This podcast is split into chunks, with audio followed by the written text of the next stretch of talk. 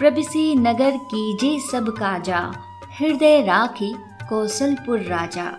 गरल सुधा रिपु करही मिताई गोपद सिंधु अनल सितलाई। आप सुन रहे हैं स्टोरी विद अनवी बच्चों कल मैंने आपको प्रभु राम का सुग्रीव से मिलना और बाली वध के बारे में बताया था। आज मैं आपको सुनाऊँगी सुंदर कांड इसमें आपको पता चलेगा कि कैसे हनुमान जी लंका तक पहुँचते हैं और माता सीता से मिलते हैं। साथ ही किस तरह से वो रावण की लंका का दहन करते हैं। तो चलिए शुरू करते हैं।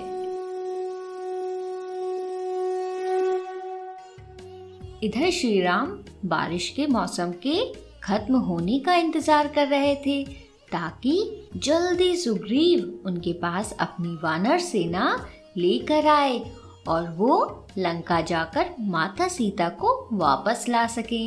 लेकिन सुग्रीव को जैसे ही राजगद्दी मिलती है तो उन्हें प्रभु राम को दिया अपना वायदा भी याद नहीं रहता। हनुमान भी उन्हें याद दिलाते हैं, लेकिन तब भी वो कोई ध्यान नहीं देते। शरद ऋतु आ जाती है। सुग्रीव की तरफ़ से कोई भी खबर नहीं मिलने पर प्रभु राम को गुस्सा आ जाता है और वो लक्ष्मण को सुग्रीव के पास किसी कंधा जाने को कहते हैं। लक्ष्मण गुस्से में किसी कंधा पहुँचते हैं। लक्ष्मण के गुस्से से सुग्रीव डर जाते हैं और फिर उनसे माफ़ी मांगते हैं। साथ ही हनुमान से सभी वानरों को दस दिन के अंदर बुलाने का आदेश देते हैं। प्रस्तुवन पर्वत पर लाखों वानर इकट्ठे होते हैं।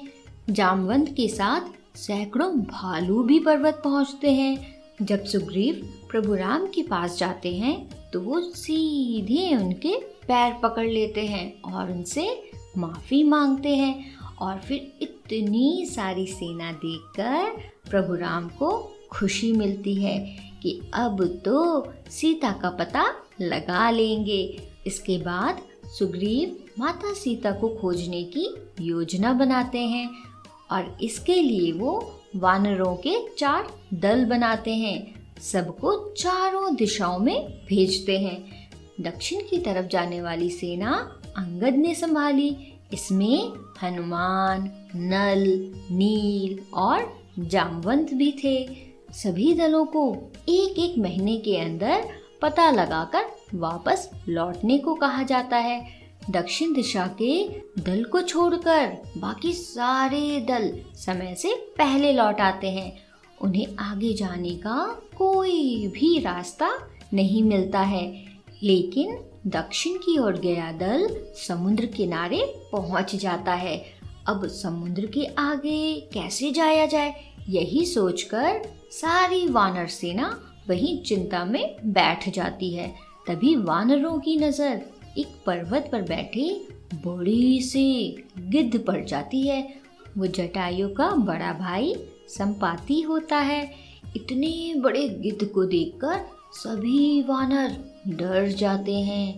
फिर हनुमान उनके पास जाते हैं और जटायु के बारे में बताते हैं कि किस तरह से उसने माता सीता को रावण से बचाने के लिए उससे लड़ाई की और प्रभु राम के लिए अपने प्राण तक त्याग दिए। जटायु के बारे में सुनकर संपाति को बहुत दुख होता है और वो बताता है कि उसने रावण को माता सीता को ले जाते देखा है। साथ ही ये भी कहता है कि जो समुद्र की दक्षिण दिशा से समुद्र को पार कर लेगा, वो सीता का पता लगा लेगा।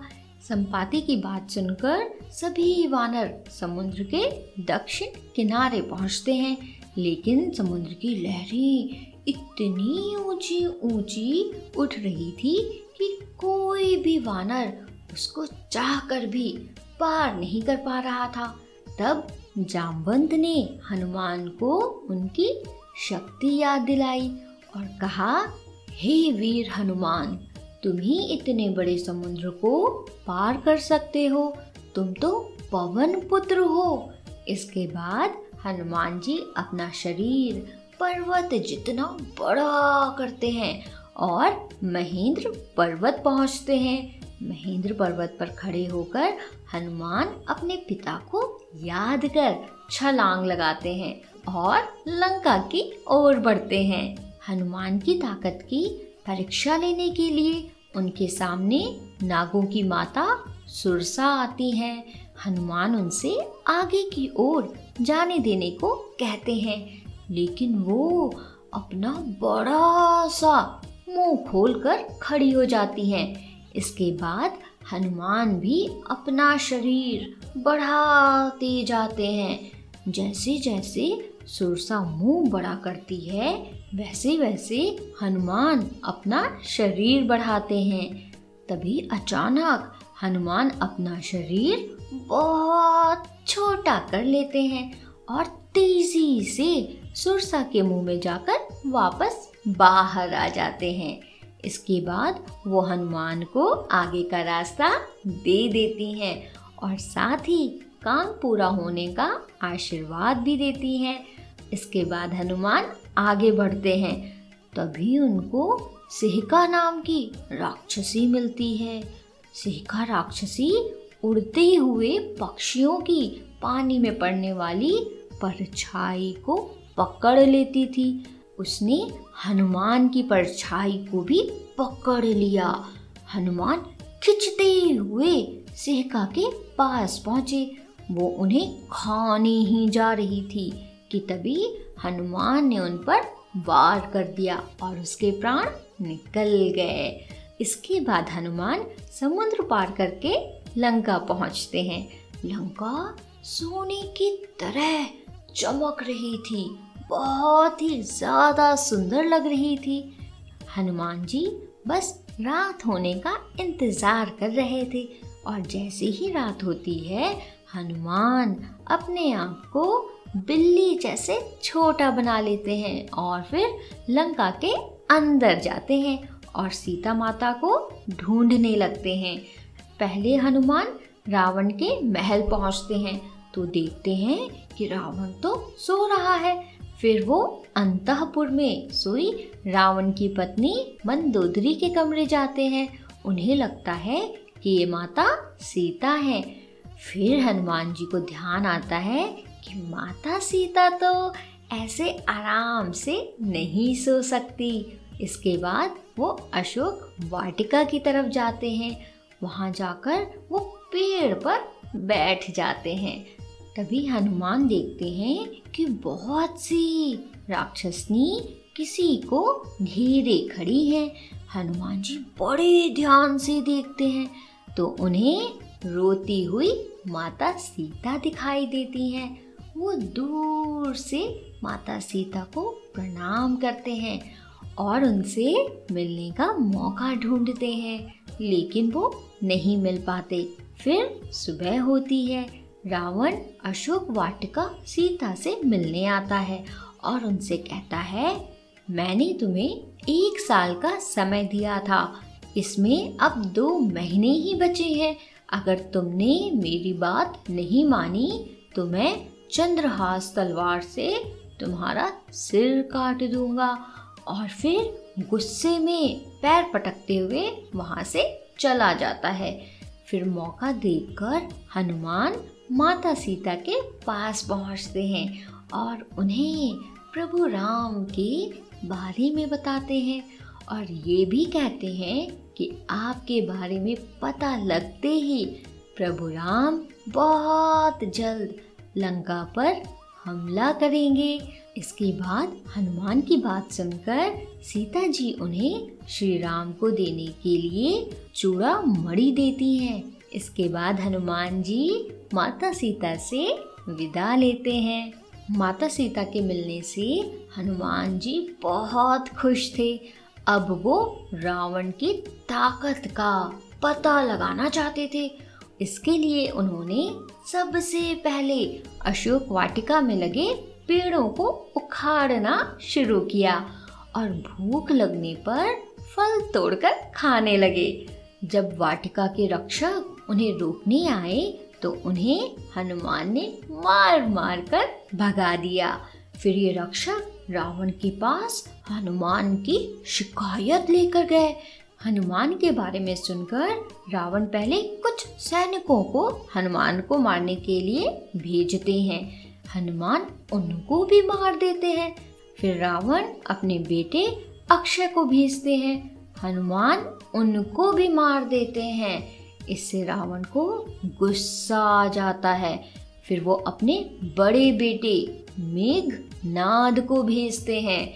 मेघनाद ब्रह्म अस्त्र चलाकर हनुमान को बाँध देते हैं और रावण के सामने ले आते हैं। फिर हनुमान उन्हें अपने आने का कारण बताते हैं और कहते हैं कि आप सीता माता को लौटा दें। राम की शक्ति तो आप जानते ही हैं। ये सुनकर रावण को गुस्सा आ जाता है और वो हनुमान को मारने का आदेश देते हैं। रावण के छोटे भाई विभीषण उन्हें समझाते हैं कि हनुमान तो दूत है और दूत को मारना गलत है। इसे छोड़ दें। रावण विभीषण की बात मान जाता है और फिर अपने सैनिकों को आदेश देता है कि हनुमान की पूंछ में आग लगाकर पूरे नगर में घुमाओ। और जब पूछ जल जाए, तब इसे छोड़ देना। जब ये वानर बिना पूछ के लौटेगा, तब इसके स्वामी को मेरी ताकत के बारे में पता चलेगा। फिर राक्षसों ने हनुमान की पूछ में कपड़े बांधे और उन्हें गलियों में घुमाना शुरू किया। उनके पीछे पीछे सभी लोग हँसते हँसते उनका मज़ाक उड़ाते चलने लगे। कोई उन पर कंकड़ फेंकता तो कोई पत्थर, कोई तालियाँ बजाता तो कोई चढ़ाता। पूरे नगर में घुमाने के बाद उनकी पूंछ में आग लगा दी गई।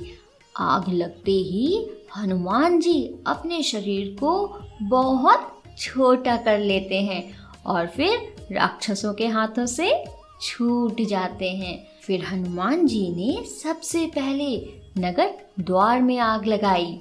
उसके बाद एक घर से दूसरे घर पर छलांग लगाते हुए सब में आग लगाने लगे। देखते ही देखते पूरी लंका में हर तरफ़ कोहराम मच गया। चारों ओर आग की लपटें उठने लगी।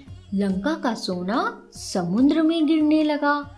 लंका के एक एक घर को जलाने के बाद हनुमान समुद्र में छलांग लगाते हैं और अपनी पूंछ में लगी आग बुझाने लगते हैं। फिर वो सीता जी की कुशलता पूछने वापस जाते हैं। उन्हें चिंता होती है कि कहीं अशोक वाटिका में भी आग की लपटे ना पहुँच गई हो। तभी अचानक उनकी नज़र अपनी पूंछ पर जाती है, जिसका एक बाल तक भी नहीं जला होता है, और वो फिर निश्चिंत हो जाते हैं और फिर माता सीता के पास पहुँचते हैं। और माता सीता से चिंता ना करने के लिए कहते हैं। साथ ही ये भी कहते हैं कि वो बहुत जल्द श्री राम के साथ वापस आएँगे उनको लेने। इसके बाद बच्चों क्या हुआ? सुनाऊँगी कल, यानी नवरात्रि के छठे दिन। तब तक रखें अपना ख्याल। जय श्री राम आप सुन रहे थे स्टोरी विद अनवी अनवी के साथ।